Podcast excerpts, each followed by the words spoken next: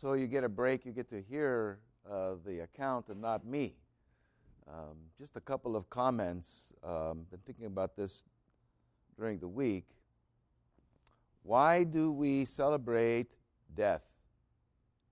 Because it really is a celebration of death, the cross. Um, it's an important aspect of our faith that we see resurrection that always is preceded by death. You must die to, to be raised. You, and I, I remember one time Mother Melania, somebody asked uh, Mother Melania how we find true joy. She says, We only find true joy through sorrow. So you have to step through something to find the, the joy, the resurrected life. So it's important for us to understand that death is a, is a, port, a very important aspect of our faith. We must learn to die. We must learn to die to our passions. Do you love anything more than you love Christ? Well, I should say, how many things do you love more than you love Christ? See, how many things? How many things get in the way? How many things get in the way of our prayer, get in the way of our, our, our helping another person? How many of our passions get in the way of serving God? I think that's really, we have to examine that. And we must die to those things to be raised to the glory of God. This is such an important aspect of our faith.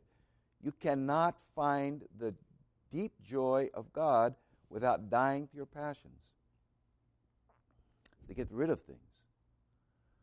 Not to the point that you, you eliminate them, but to the point that they don't exceed your love for God remember one time talking to Bishop Basil. I was telling him I wanted to, to die to the world. He says, Well, be a little careful of that. He says, Do you like a good meal? I said, Yes, I like a good meal. He says, Well, keep liking a good meal. Just don't like it more than God.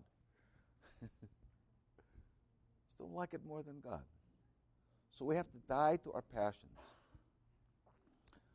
we must also die to this world. You know, it's, it's such an interesting thing when you turn the news on I can I can't be there for more than about five minutes anymore because I just go, I just it tears me up inside because there's always some angst. Somebody's angry at something, somebody. We have to die to the world. Not that we don't care about it, not we don't pray for it, not that we don't participate in it, that we vote and we do our we do our civil duty. Absolutely but we have to die to it as some kind of uh, sal- salvation. We're going to save the world. No, God's going to save the world. That's, what, that's God's job. That's God's job. We must have a dispassion for it, a dispassion toward it. Because when you turn the news on, what do you see? Passion. Passion for it passion for the opinion of how it's going to be fixed. Okay? We have to back off of this. You know, we don't live in the we live in bad times, difficult times, but there were worse times than this. You go back to the first two centuries of the church, it was horrific. 11,000 Christians killed, 11,000 soldiers were taken out of the the Roman guard and beheaded. So, yes, there is no hope in the world. We must die to this world. But when we die to the world, we are resurrected to the kingdom where there is hope, where there is joy, where there is peace, where there is righteousness in the Holy Spirit, where we see this. This is such an important thing for us to know that, that we just don't die to the world, but we are resurrected to the kingdom. That we have a different kingdom. We have another king who we depend on, who we can trust, who we have hope in. So when you get into that spot in the news where you feel a little bit, uh, well, however you feel, angry, disappointed, upset, concerned, Know that that's, this isn't your kingdom. This is not your kingdom. You're passing through. There's a beautiful line in Revelation there will be a new heaven and a new earth, and that king will be Christ. We need to know that and, and just grab it. And then finally, we must die to ourselves, we must die to our opinions, to. Um, how to say this? I think it's really an important aspect to, to grapple with that a little bit, to kind of fight a little bit with yourself, to, uh, to understand that to die to self is to find yourself. You cannot find yourself until you die to yourself. Death to self means finding oneself. You know, it's a very interesting life as a pastor. Uh, I've been in the parish since 1971 and been a part of administering the church since 75 as the deacon of youth. uh, with Victoria's father, by the way. We had a beautiful time for about six years. He and I just ministered to the church. It was beautiful to the youth. But all those times that was so it's been such an interesting thing to me that I look if I look back on that, it's been a process of death to self. Death to self.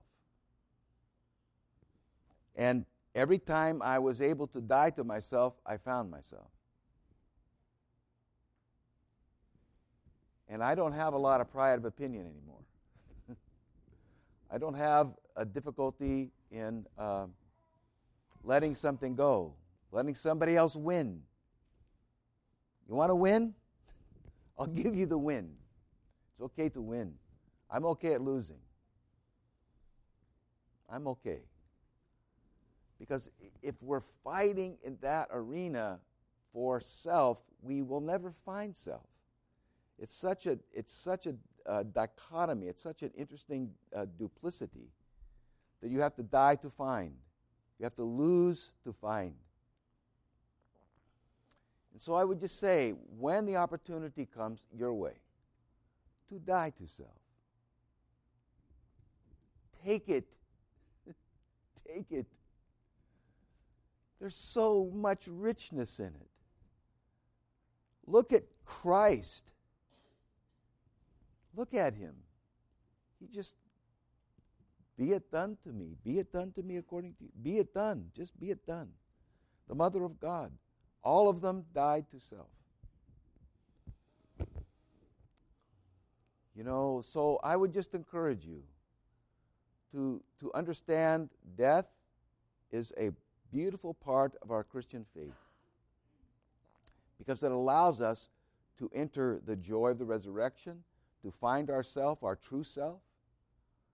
So um, just fight for these things and, and find the joy that we find in the resurrection through our death and that these this this effort that we make to continually lower ourselves humble ourselves die to ourselves bears the fruit of the kingdom